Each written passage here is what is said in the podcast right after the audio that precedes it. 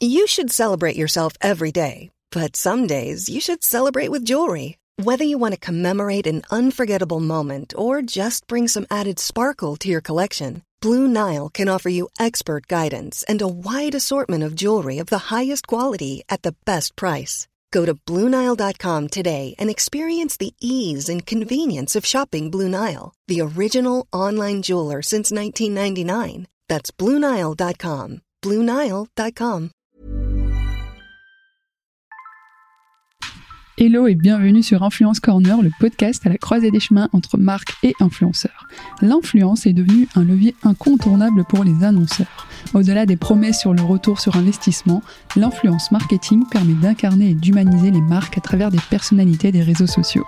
C'est pourquoi, dans ce podcast, je reçois des marques emblématiques, des hommes et des femmes qui ont su utiliser l'influence. Il et elle nous racontent l'envers du décor. Le but est de vous aider à établir les bases solides de votre stratégie d'influence.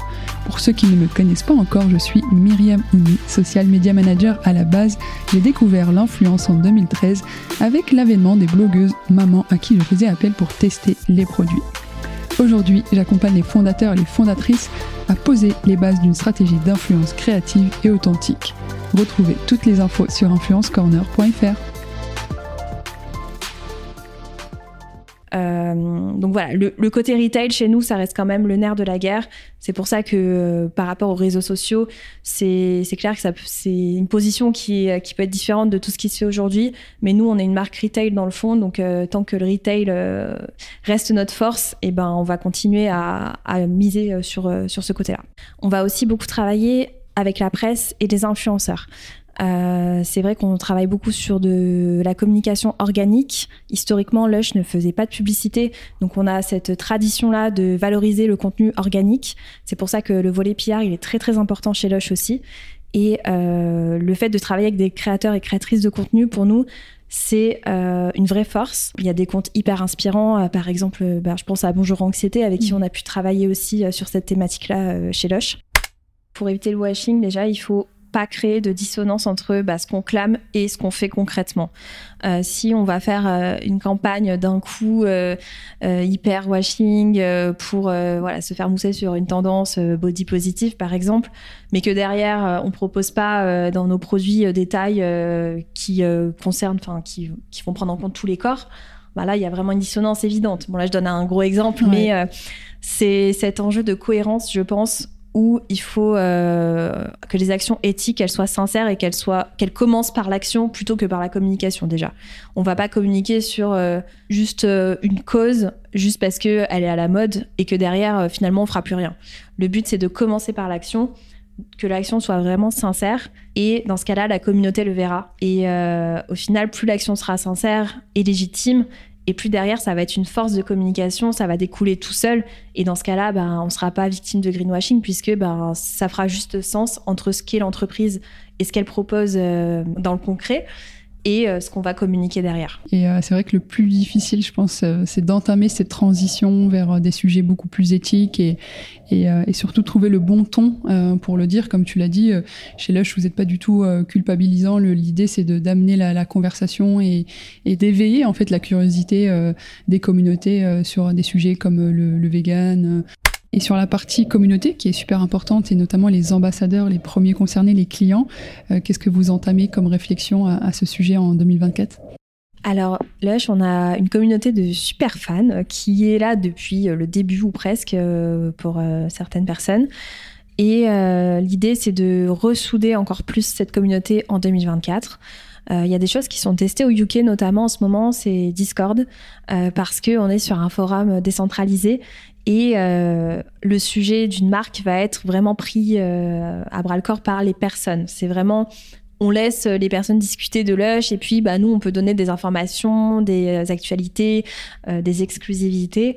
Et on aimerait aussi répliquer ça en France, donc de recréer aussi cette communauté-là autour de Lush et des temps forts, puisque nous, on est une marque qui est née par le bouche à oreille, on s'est développé comme ça, sur de la recommandation, et on a envie de retrouver cet ADN, justement, où les personnes bah, vont parler de Lush, et vont avoir euh, cette vraie curiosité de savoir bah, qu'est-ce qui va arriver, euh, qu'est-ce que Lush va nous sortir euh, dans les prochains mois. et voilà de créer la conversation en fait, d'être un sujet tendance quand on parle de, de cosmétiques. Et le but, bah, ça va être de faire en sorte que cette communauté puisse croître de plus en plus au fil des mois. Comment tu définirais la stratégie finalement d'influence globale de, de, de Lush? Je dirais que c'est une stratégie qui est basée sur la cohérence et l'ouverture. D'abord la cohérence parce que on va veiller à travailler avec des personnes qui correspondent à nos valeurs. Hein. Forcément, euh, on va euh, privilégier des personnes euh, qui qui prônent des valeurs similaires aux nôtres. Et on va pas aller travailler avec des personnes qui vont promouvoir la fast fashion ou la chasse. Évidemment, ça fait sens. Mais c'est un travail qui est difficile parce que il y a par exemple des personnes avec qui on a travaillé depuis des années qui proposait un certain type de contenu il y a quelques années quand on a commencé à travailler avec elle, mais euh, bah, le contenu a pu évoluer. Donc euh, voilà, c'est un travail aussi de veille euh, au quotidien pour voir si la ligne éditoriale en quelque sorte correspond toujours à, nos valeurs. Et parfois on se rend compte que non, malheureusement. voilà, si on voit une personne qui promeut Amazon tous les jours aussi, ça va nous poser un problème.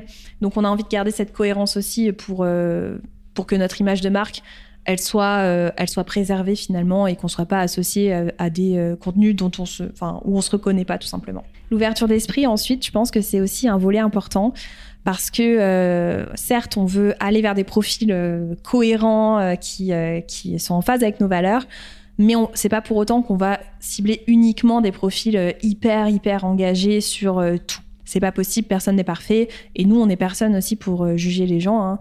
Notre devise, c'est euh, All are welcome always quand même. Donc, euh, le but, c'est d'avoir une variété de profils aussi. Ce qui est important, c'est de déceler à quel niveau bah, un créateur ou créatrice de contenu peut apporter bah, un message positif par rapport à nous, ce qu'on veut véhiculer.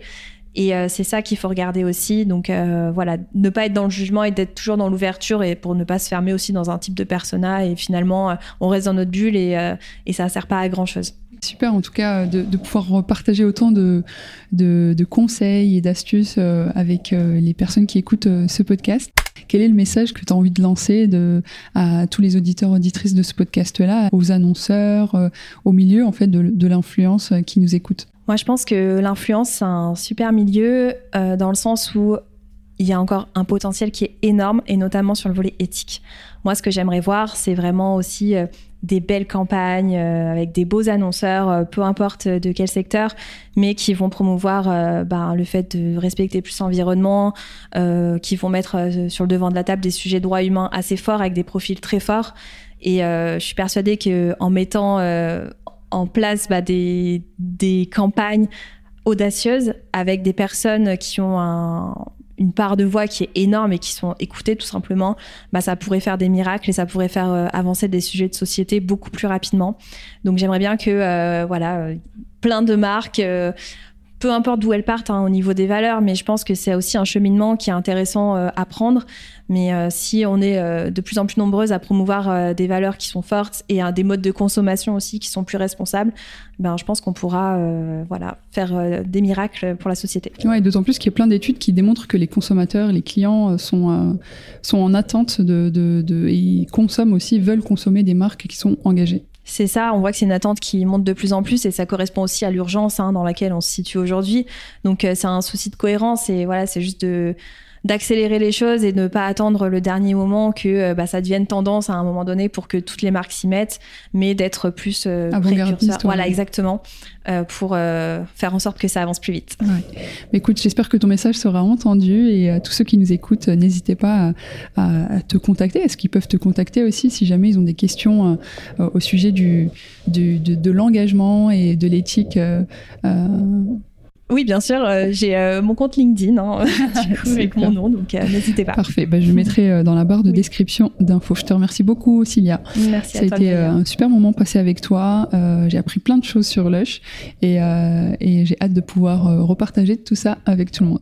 Merci beaucoup. À bientôt. Au revoir. Merci d'avoir écouté cet épisode jusqu'à la fin. On se retrouve sur Instagram et LinkedIn pour continuer la conversation. À mercredi prochain.